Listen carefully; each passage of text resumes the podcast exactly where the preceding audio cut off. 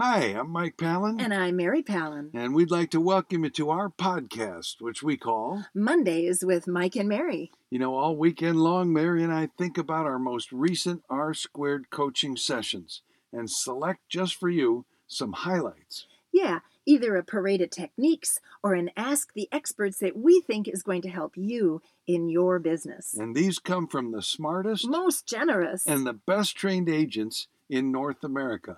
Just remember, because what happens on R squared stays, Stays on, on R R squared. squared. It's confidential. so we don't use names. now, if you'd like to find out how R squared coaching could help you in your business, go to floydwickman.com and you'll find The most affordable and the most effective coaching program on the planet. And now, here's Mondays with Mike and Mary.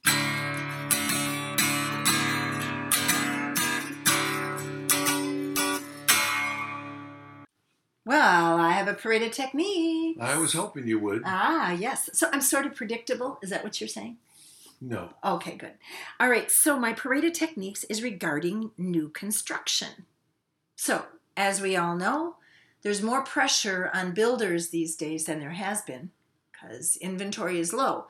So, builders can build them a house if we don't have one ready, right? Lumber costs are incredible. Well, yeah, there is all that, but you know, builders can build a house for a buyer. So if you need inventory, that is a place. However, here's the parade of techniques.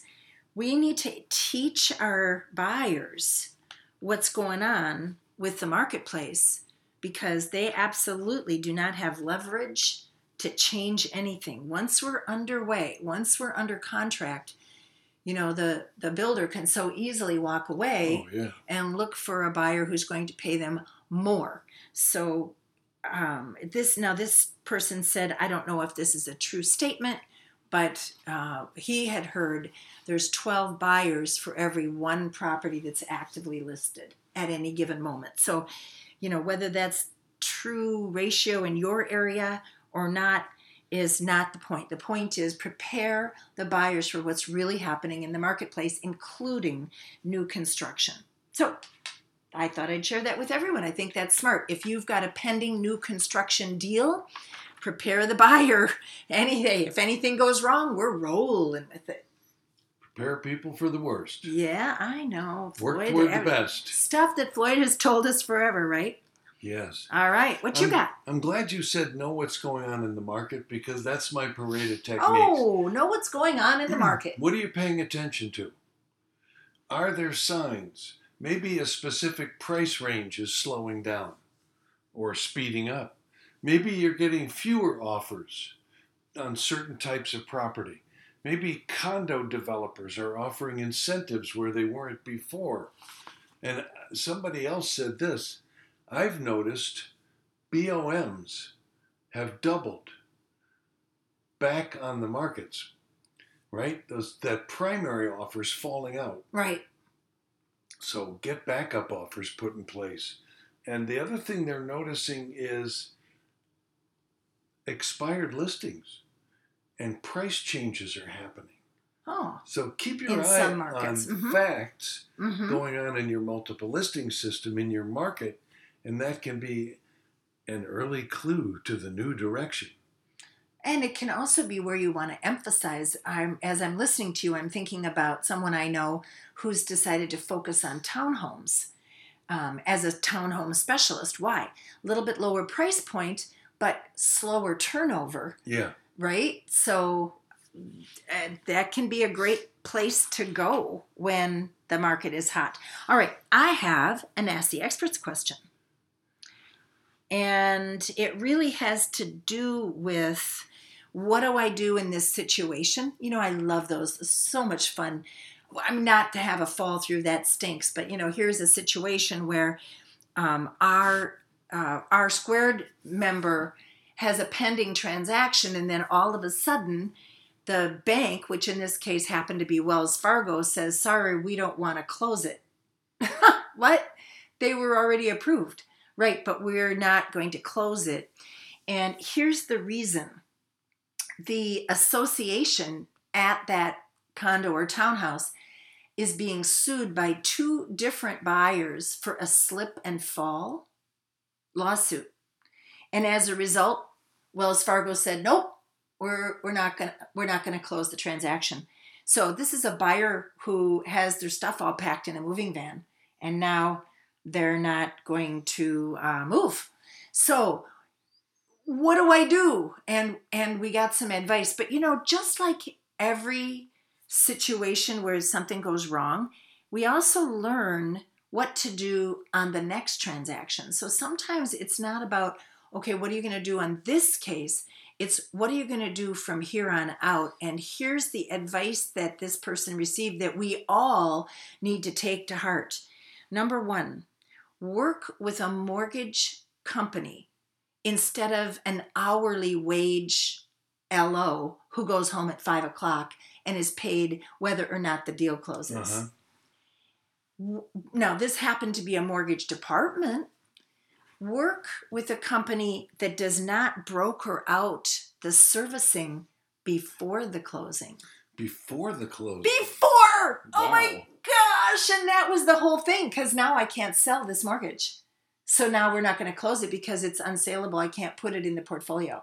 Oh my gosh, that so stinks. And how about this? Have your buyer have a backup lender who has pre approved. What if there Oh, were two? We've been saying this for a year, Michael, but you know, so then it bites you in the butt and you go, yeah, we should probably do that in all the cases because you don't know until right before closing. So, what if you had a backup lender who had everything ready to go and was maybe keeping the portfolio in house? Anyway, there you go, parade of techniques and ask the experts all rolled into one. Learn from it, let go, and go on. Mhm. There you go. I You like bet. it.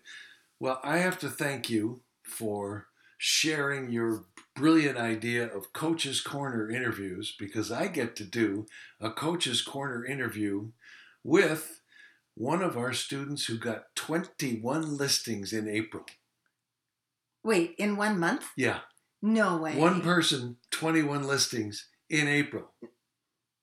No way. Yeah. Oh, okay. In some market that's dead and slow and nobody's listing anything. No, pretty robust market. Oh, Yeah. oh, we got to hear more. All right, I'm tuning in. Well, then you better go to Coach's Corner. But that's not my Ask So the wait, Experts wait, wait question. Now. You're going to post this an audio link in the newsletter. Yes. All right. So if you're not signed up for our newsletter, go to floydwickman.com. Scroll all the way to the very, very bottom.